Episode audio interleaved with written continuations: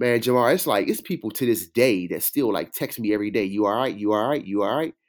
And it's like to some degree, when you're used to giving and not receiving, it's almost uncomfortable, but it's a good thing because you can pocket those text messages and you can document and recollect those conversations and you can utilize those gifts that people give you. And so it's just taught me a lot about the fact that one, none of us really know, none of us are perfect when it comes to like responding to death. Um, but it's given me a lot to think about in terms of how can I be there for my friends the way they've been there for me.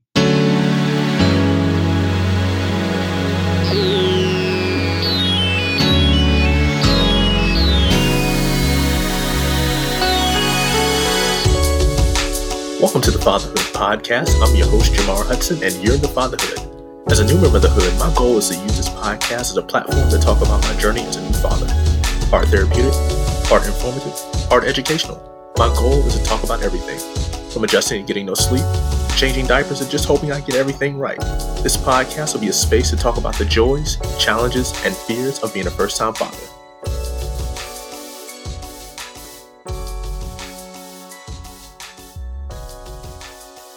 It's one of those things where you know I'm amazed almost every day at things that she's doing. Yeah. Um, and you know, listening to you talk about preparing for a second child, Mhm. um, I, I don't even know what that process would be like right now. You Yeah. know, I feel like Valerie and I are really starting to get our feet under us as far as one child. So Yeah. having a second one come through, you know, definitely, man, I got you guys in my prayers, man, because it, it's a lot. You go from, you know, double coverage to single coverage, and it's like, oh my god. Yeah, yeah, and and uh, as you know, with uh, Molly about to turn three, she's at that age where she's starting to kind of figure things out. Um, at least on our that's how it is with Emery. He's starting to kind of figure out his personality, the little tantrum phase. So dealing with that alongside preparing for uh, a newborn and kind of have to start over again, um, it's, it's kind of challenging because I'm I'm trying to remember like how I did different things like swaddling and you know Oh, yeah. the, the the early morning hours and the late nights. Um, so it's going to be interesting to see how I both of us adjust um, with a newborn man. Does he does he understand? He he understands that there's a baby in his mom's belly, Okay. and um, you know he started to say the name. And you know we were, I'm fixing up the nursery, so you know he'll go in there and you know this is baby sister's room, this is baby sister's bed, that sort of thing. But you know that that's also something, man. I'm I'm curious to see how that's going to play out. You know when when she's actually here because he's been used to being a center of attention for the past three years, and now he's going to have to share. Yeah.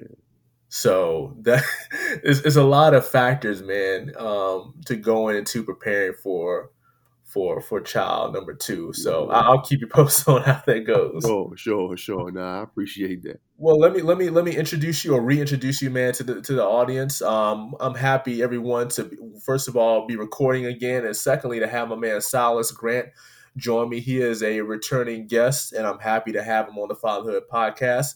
Um, you may have remember him from a previous episode. We talked about his journey to fatherhood, which was a great episode. Um, he and I have have ch- children around the same age, so we've been able to kind of grow in fatherhood uh, at the same time.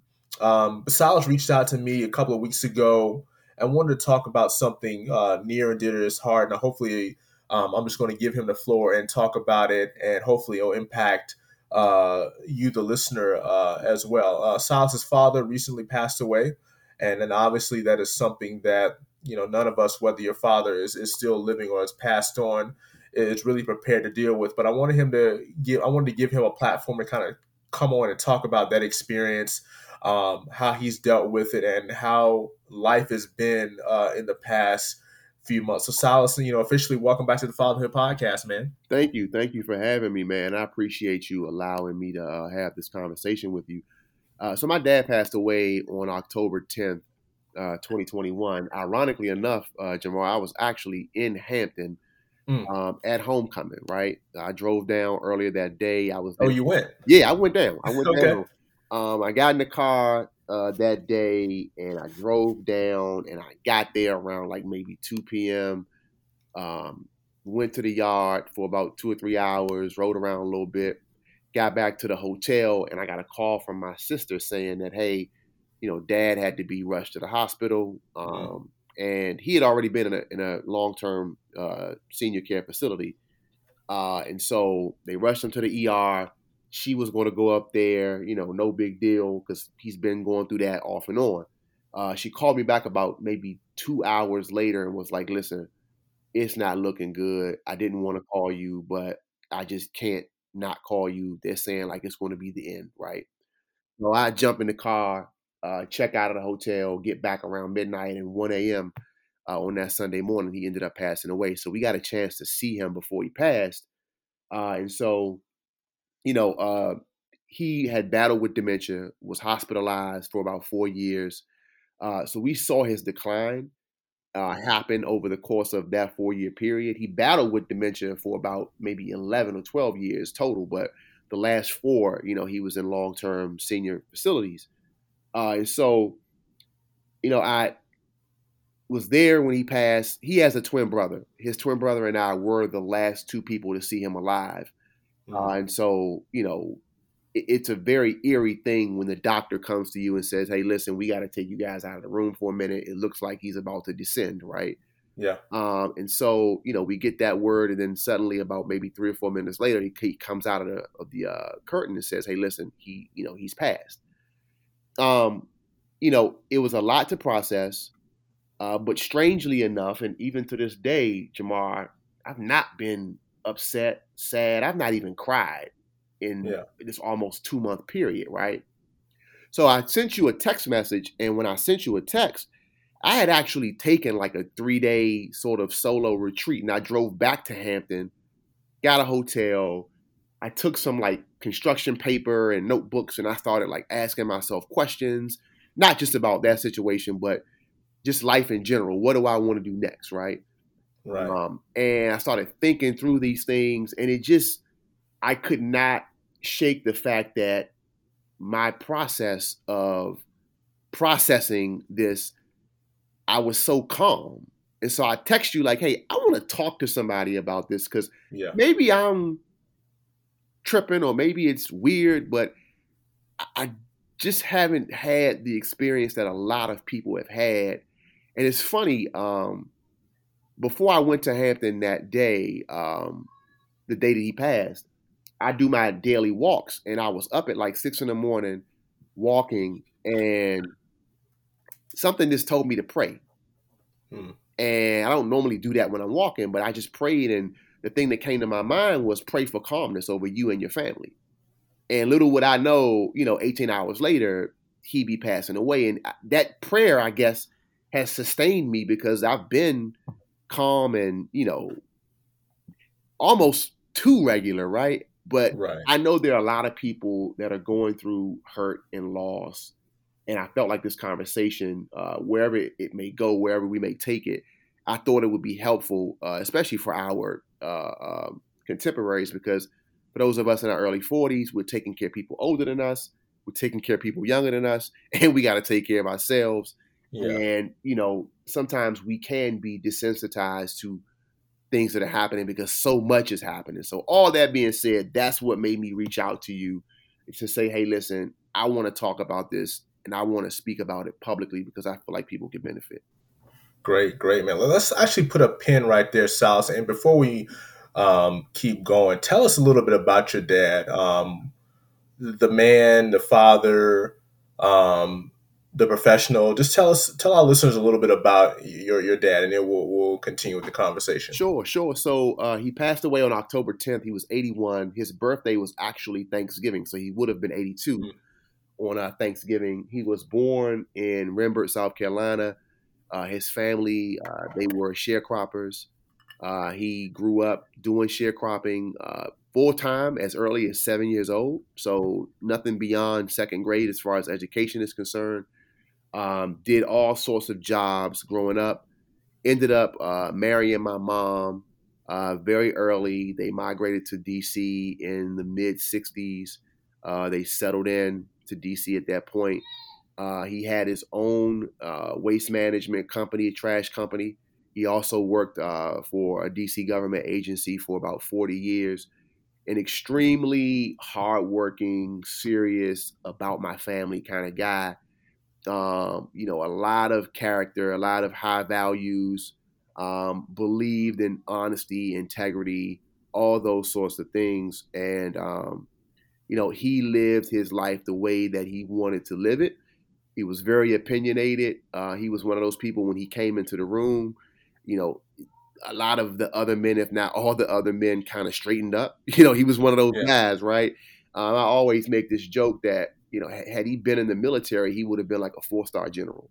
Yeah. Uh, and so, you know, that's the kind of guy that he was, always talking about work, always talking about family. And I'll say this, right? He suffered from dementia. And one thing about dementia that I'll share is that um, when you have dementia, whatever it is that's on your mind is going to come out. And so mm-hmm. for him in his last days, that's all he talked about was work and his wife and his family. Um, so that was a true testament to the fact that what you saw was not just a facade; it was actually in his mind. Because again, dementia is one of those diseases where it exposes you, right? Yeah. Uh, so yeah, he was definitely a man about hard work, integrity, uh, and, and, about family. Yeah, that's that's great, man. Um, I think we we probably discussed this when we spoke before on the podcast, but um, either way, it kind of would bear repeating. What did you take from him um, in fatherhood that you have applied um, in your still relatively new chapter of fatherhood yourself? Yeah, yeah. So I um I spoke at my dad's funeral, and one of the things that I shared then, and I'll share again here, you know, growing up, when you're in the midst of it, you don't always appreciate, you know, what your parents are doing for you, right? Mm-hmm. You you think they're being hard on you and that sort of thing. And I always kind of saw my dad as this hard nosed guy. But when my daughter was born, um, my affection, like the physical affection that I had for her, was based on the affection that my dad shared with me and also my two older sisters. Uh, and so, trying to figure out how do I be affectionate to a little girl, I didn't know what to do. So when you don't know what to do, you do what you know. Uh, and so the hugs, the kisses, you know, all the things that you do to to try to bond with your child, it all came back to me um, from me remembering how affectionate he was to us. I mean, obviously working two jobs, taking care of five people, because at one point my mom was a stay-at-home mom, right? So mm-hmm. you can imagine the pressure that's on him uh, every day, right? And sometimes he wants to come home and just everything be quiet, right? So you think like, hey, this is a mean guy, but then you know, at 42 years old, I look back and I look at the 360 degree perspective, and I say to myself, he really was an affectionate, affectionate, loving person, and a lot of that is what I take uh, from him in terms of what I do to uh, provide an input into my daughter's life. Awesome, man. So let's let's bring it back to um, present day and what we were talking about. You, you, mentioned something that I thought was interesting in terms of uh, your your being able to pro- or your your process of processing uh, your your dad's passing and um, the fact that you haven't really cried or you know it wasn't really what you expected the reaction or the post uh, transition feeling that you've experienced I'm, I'm wondering what what did you expect to feel? What did you ex- how did you expect to react? You know i it, when because we all think about you know and, and don't want to get too you know down in the dumps on, on this episode but we all think about you know that that that point where our parents, you know, we're at that age where that's the reality. Yeah. And yeah. you you wonder how uh, whenever you get that phone call, whenever you get that news, um, how you're going to react, what you what are you going to feel. So I'm just wondering, um, having gone through it and based on how you reacted, what did you expect, and how is that in comparison to what the reality was? Yeah, so I didn't know what to expect from myself the the process that he went through and that we went through with him as a family, uh, his decline, which again took place over a, a, number of years, it gave you a lot of time to think about that, right? Okay. Um, I remember a couple of years ago, again, related to homecoming. I was going to homecoming, and I, at the time before COVID, I would go to the nursing home and I would shave him every couple of days. And so mm-hmm. I knew I'd be gone for the weekend, and I went to go shave him before I drove to Hampton. This is maybe 2018, and you know, for him at that point, his conversations were not always fluid, right? But we had a very fluid conversation, and he basically shared with me, "Hey, you know, take care of your mom, take care of your sisters." Um, you I'm gonna go before you guys, right? And I remember getting in that car and I started crying. This was like again three years ago, and I knew at that point that was going to be the last fluid conversation we would have. I don't know why I knew that, but I knew that. And so from that point, I started trying to process what it would look like. Uh, my expectations were that the television shows, the music, mm-hmm. uh, the different sort of things that I connect to him, they would prompt me to be emotional. Um, and when it got to the point where it actually happened and I was so calm, it's funny. I even tried to kind of force myself to look at things and listen to things, and I thought it would bring it out, and it yeah. didn't. And the funny thing is, I couldn't help but smile every time I would immerse myself in the content that reminded me of him. Um, so and why do you think that is, man? You know, it's I, I, I I've not been able to really totally process why mm. that is. It's funny, right? He was so much of a serious person, um, and he was so much of a strong person that in his final years, seeing him in the bed the way that he was, it was like watching a child, right? Okay. And you see this person who at this point he can kind of let his guards down, right? He was much happier in his later years than he was when he was in his prime trying to provide for the family. And so the thing that I think makes me smile is that I could finally see him look at me and smile and just be genuinely happy. Like he does he's not distracted by work, he's not distracted by trying to figure out how he's going to make things happen for the family he's looking at me, he's looking at my sisters, he's looking at our children, and he's just truly happy. So my most recent memories of him are the most recent times when, even though he was suffering from a debilitating disease, he was also in that same period, right, simultaneously in a very happy state. And that's yeah. what I remember about him uh, most recently. Yeah, yeah. So, so you knew with with uh, dementia, um, and I would imagine adding that with age that there was a, a finish line at some point. Um, so I'm wondering how, with you being a father during those these past couple of years, how that helped you deal with his passing, and even in the almost two months since his transition, how has being a father helped you throughout this entire process leading up to and after your dad's passing? Yeah, so my dad uh, had me when he was 40. His dad died about a year later.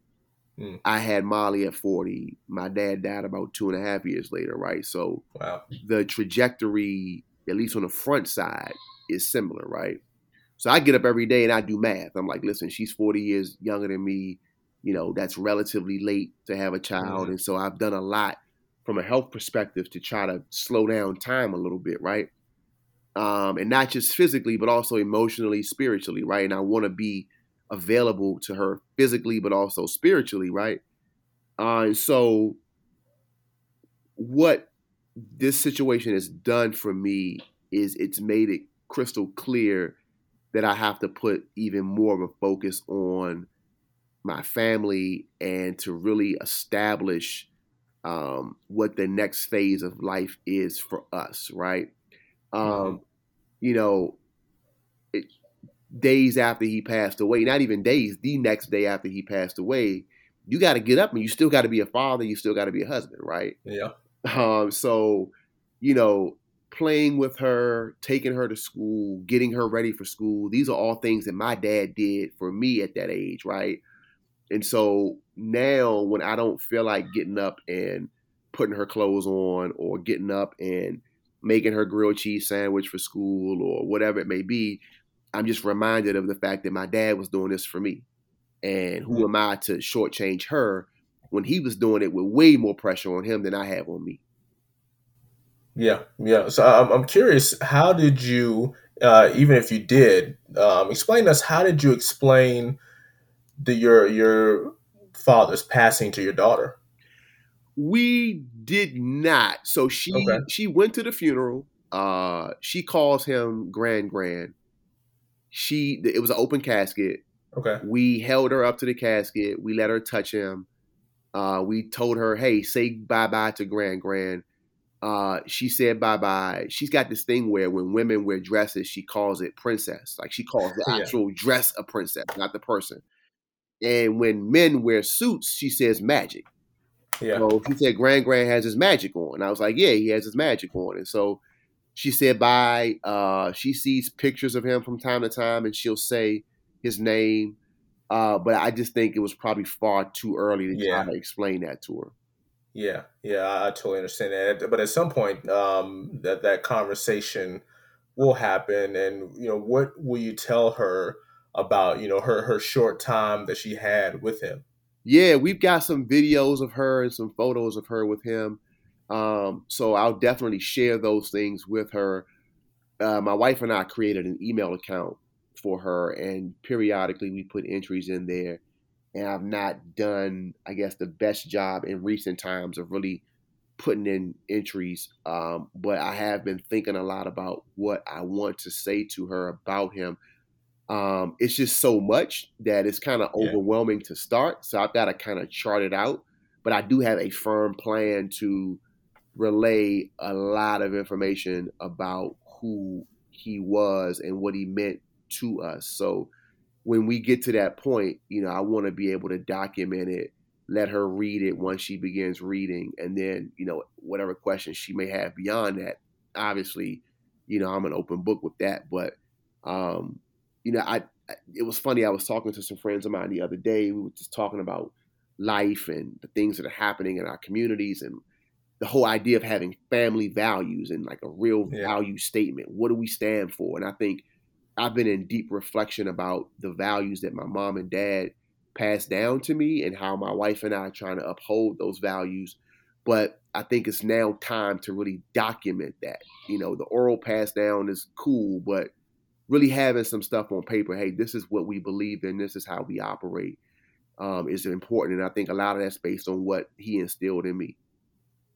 Yeah, man. You know, grief, grief is an interesting thing, and it's it's fascinating to see how different people handle and process their own grief. And it's interesting in talking to you and and seeing your. I saw your clip of the eulogy you did at your dad's funeral. Um, how poised you were, which was awesome. And I'm just wondering, has there been a low point for you in the past couple of months, and maybe what has been the hardest part of the last couple of months for you? Yeah, even though you you you've seemed to have managed it as as as well as someone could possibly do.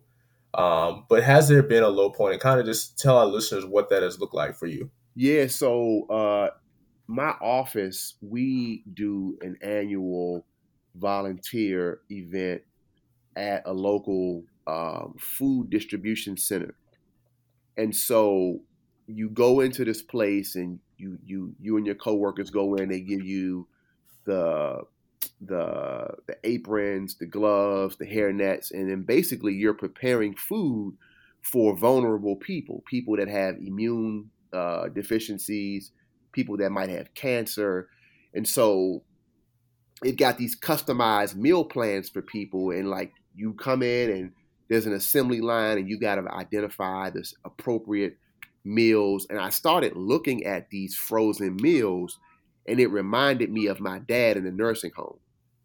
And I had a moment where I was just kind of standing there and I really was like, dag, like he's dead, right?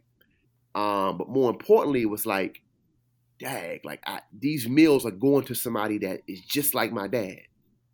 And that was a moment where I had to kind of stop and nobody noticed it, but I just kind of stood there for a minute, kind of in a zone, like, wow. And what I realized is that every time I've had one of those moments, I allow myself to process it, but then at the end of it, I ask myself a question What can you do with this moment? And yeah. when you go to this food distribution place, you know, people do it. It's a cool thing to do. You're helping out, but they give you very strict rules, right? Like no touching your cell phone, change your gloves if you go to another room and come back. And in that moment, what I did with that was I took the experience that much more seriously, right? Dag, somebody on the other end of this package really needs me to pay attention right now because they're calling out different meals and this person who has a lactose allergy or this person who has you know they need all soft food i got to make sure i don't put the wrong food in the bag for the wrong person right? right. Because i thought about my dad and how vulnerable his situation was. That moment was a down moment but it sparked me in a way where i was more motivated for the remaining hour or two that i was there. And it was a way for me to transfer that emotion into something that was productive. So I've been to that place before. I've taken it seriously, but I took it even more seriously this time when I saw the food and it prompted me to think about him, but also other people that are in his situation. Yeah, yeah. So I'm talking to Silas Grant on the Father podcast. I really appreciate him being open and vulnerable with us. And Silas, you are you're a junior, um, so obviously you know you've had that you know connection in name with your dad your entire life. And I'm wondering now, what is what are a few things in terms of I want to talk about legacy a little bit. What are some things you want to continue um, to do to kind of just keep keep your father's name and you know his legacy going as long as possible. Yeah, I uh you know I, have not really gone into detail about this um, in times past, uh, but my dad, when he was alive, he was functionally illiterate.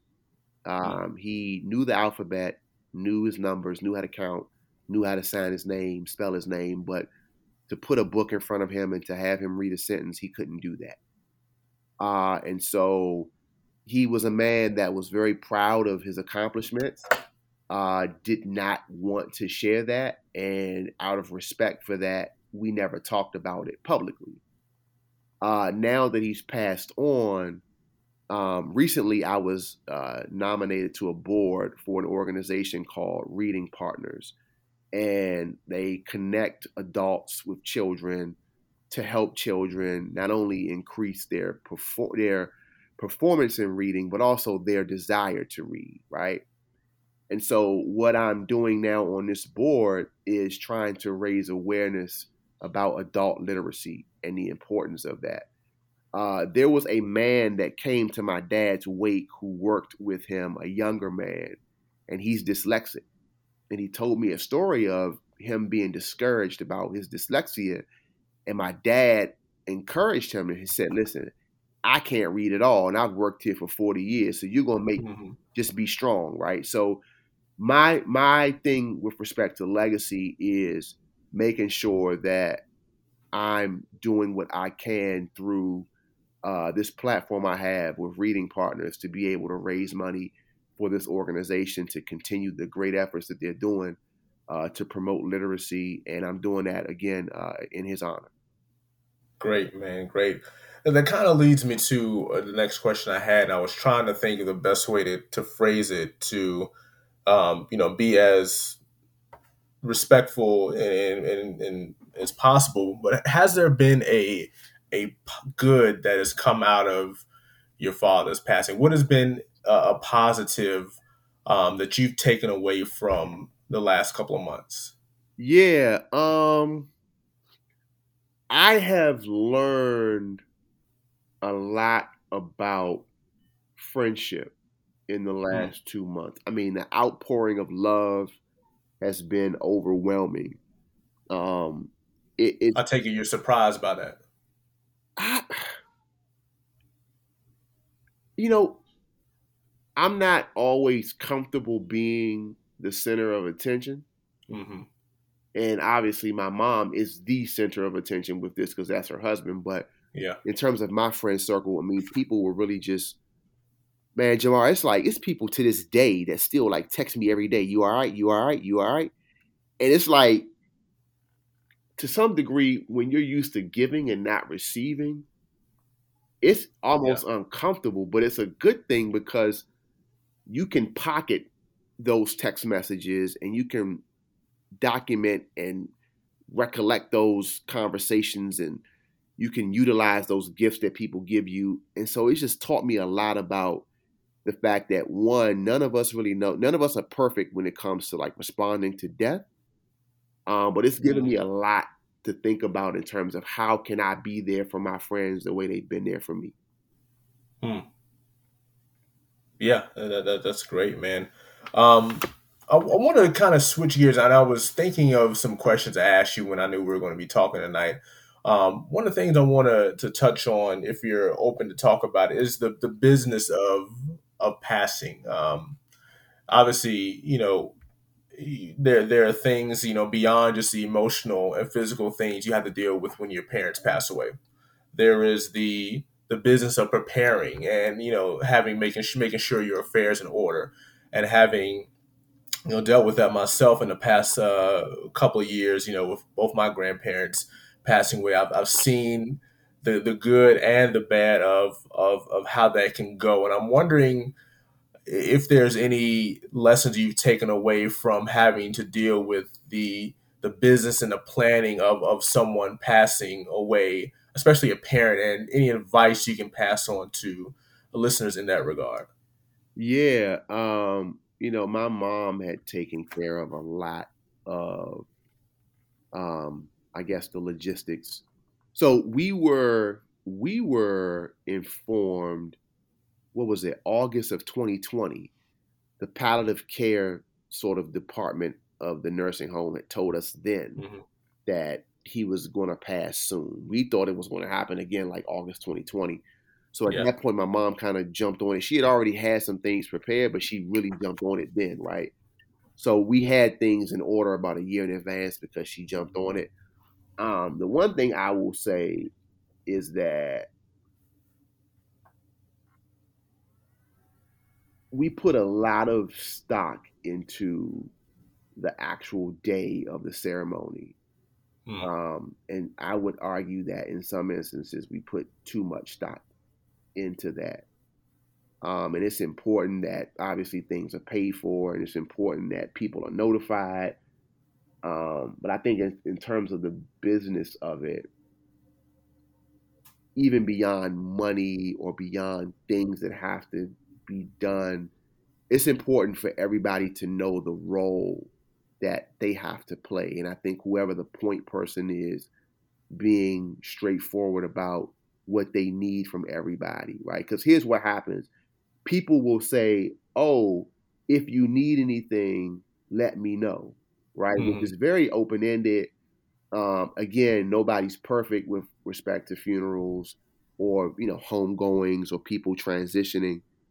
Um, and what I would say to people that are trying to support somebody in that situation, try to be as specific as you can in terms of what you want to do or what you can do to help them. And if mm. you're the person that's going through it, try to identify somebody close to you that can sort out the roles for people that want to be helpful. Because what happens again is people say, "Hey, let me know," and you might be afraid to be specific, and they might be afraid to be specific. So you find yourself like people are not doing as much as they could or want to do because nobody's being specific. So yeah, I think that's a big thing. Specificity is very important in terms of like people pitching in. Yeah, that's that's great advice, man. Um, did you learn anything about your dad in his passing? A lot of times, you know, we when someone passes, you know, obviously the family gets around, comes around, you, you know, share stories, you, you bring up old pictures and some things you may not have known about your loved ones, um, you know, gets, gets brought to the forefront. I'm just wondering, you and your dad had a very close relationship for everything that you share with me, but what, is there something that you've learned about him that you did not know, um, since he's passed away? Um, I can't say that in the last two months there's been anything that's been like a major revelation. I will say a little while ago, my mom and I were having a random conversation and we were talking and she was saying basically that when they were young that she had to manage the money in the household um, and there were times where my dad being young and you know running around and you know just being a young man was not always as responsible with the money as he needed to be and again as i mentioned earlier he had me at 40 so i saw a mm-hmm. much more mature version of him right so she said it kind of like in passing. It wasn't even the topic we were on. And I stopped her and I was like, wait a minute, you're telling me the guy that I know that Penny Pinch and X, Y, and Z would you would have to manage the money? She was like, Yeah, I would have to. And it's funny because like yeah. we, we live in this age of social media where, you know, people are always talking about male female relationships and people are always talking about uh, what men should be doing as far as providing and you know, I want a man like my grandfather. You always hear women kind of say that. And those men are not always born that way, right? The granddad that you see was not that person when he was your age, right? So I learned that that you know, for me, I was always kind of like, dang, I wish I was more like my father. I'm, I'm, I'm yeah. reckless, right? But I realized it takes time to grow. And, you know, just like I'm growing, he was growing and he wasn't always the most mature person that I ended up knowing him to be. And I think that was a, uh, a source of encouragement for me because, you know, you want to be like your, your, your parents, you want to uphold their legacy, you want to, um, you know, do better than them because they want you to do better, obviously. But um, hearing that story, as small as it was, uh, it encouraged me. Like, hey, you know what? There's room for growth um, and, and, people mature into who they become over time, and it just takes time. Yeah, yeah, totally understand. I got a couple more questions for you, Silas, and uh, we can wrap up. And I don't want to keep you too long, but you you mentioned your mom a couple of times, and I want to just ask you about. Um, this is kind of a twofold question. One, just overall how she's doing and how she's um, holding up uh, with everything that's been going on. And the the B part of the question is, uh, advice for for for the sake of this this podcast for for sons who who may have lost their fathers and what they need to do to be there to support their their moms or whatever remaining uh, relative is left behind like what have you had to do in the wake of your father's passing to kind of help your mom get through it um if, if that makes sense yeah yeah so first part um they so he again he passed on October 10th. October 21st would have been their 60th wedding anniversary. Mm. Um, so you're talking about 60 years yeah. of them being together. My mom is a really strong woman, rooted in her faith, the whole nine yards, right? She, you know, despite all the challenges that come along with taking care of somebody in that position, she did it with honor and she took care of him until the day that he died and i think her being his caretaker it became a part of her identity and so one of the things that i'm trying to do and i think my sisters are trying to do as well i know they are trying to do it let me say it that way is really trying to encourage her that it's okay that she doesn't have to be on post anymore right? Mm. Um, she doesn't have to be on post anymore, but you don't want to rush her out of that either because that was her husband for 60 years. Yeah. So, you know, you kind of want to walk with her step and step. This is the suggestion part for anybody else going through this. You know, you want to be there, you want to listen. Um, you know, I'm not ever trying to force anything on her. Like my sister, one of my sisters was laughing, like, hey, she should get a new car, you know, she should go on a trip here, a trip there. But anybody that's been married that long to somebody, you don't just wake up the next day and just start living a new life, right?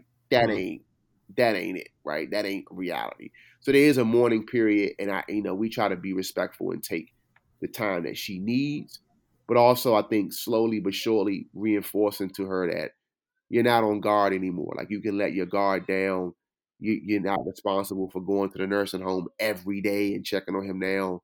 You know, you can let your head down and kind of live and, and, and exhale a little bit now. Yeah, uh, totally understand. How has your um, father's passing, Silas, you know, made you look at your own self and your own maybe potential vulnerability? Because you we we never know what life has in store for us.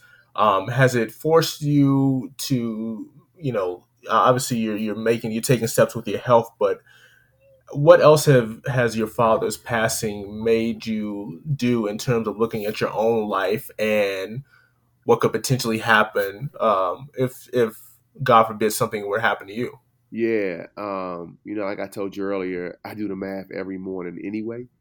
Yeah, uh, but uh, you know what it's done for me is it's it's caused me to do a lot more journaling um, a lot more reflecting.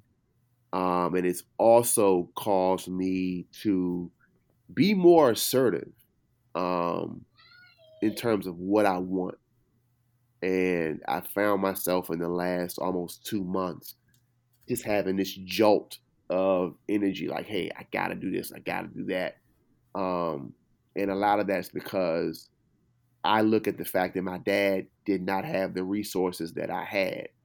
Um, it's funny. I, am gonna share a story with you real quick that may or may not mm-hmm. be related to this, but it came to mind.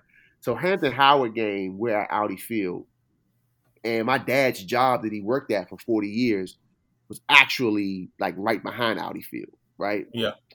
So I was talking to a buddy of ours um, who his dad is also, you know, going through some some tough times in terms of uh, health, and you know it's not necessarily favorable for him either. Uh, he's not mm-hmm. transition, but it's just not favorable.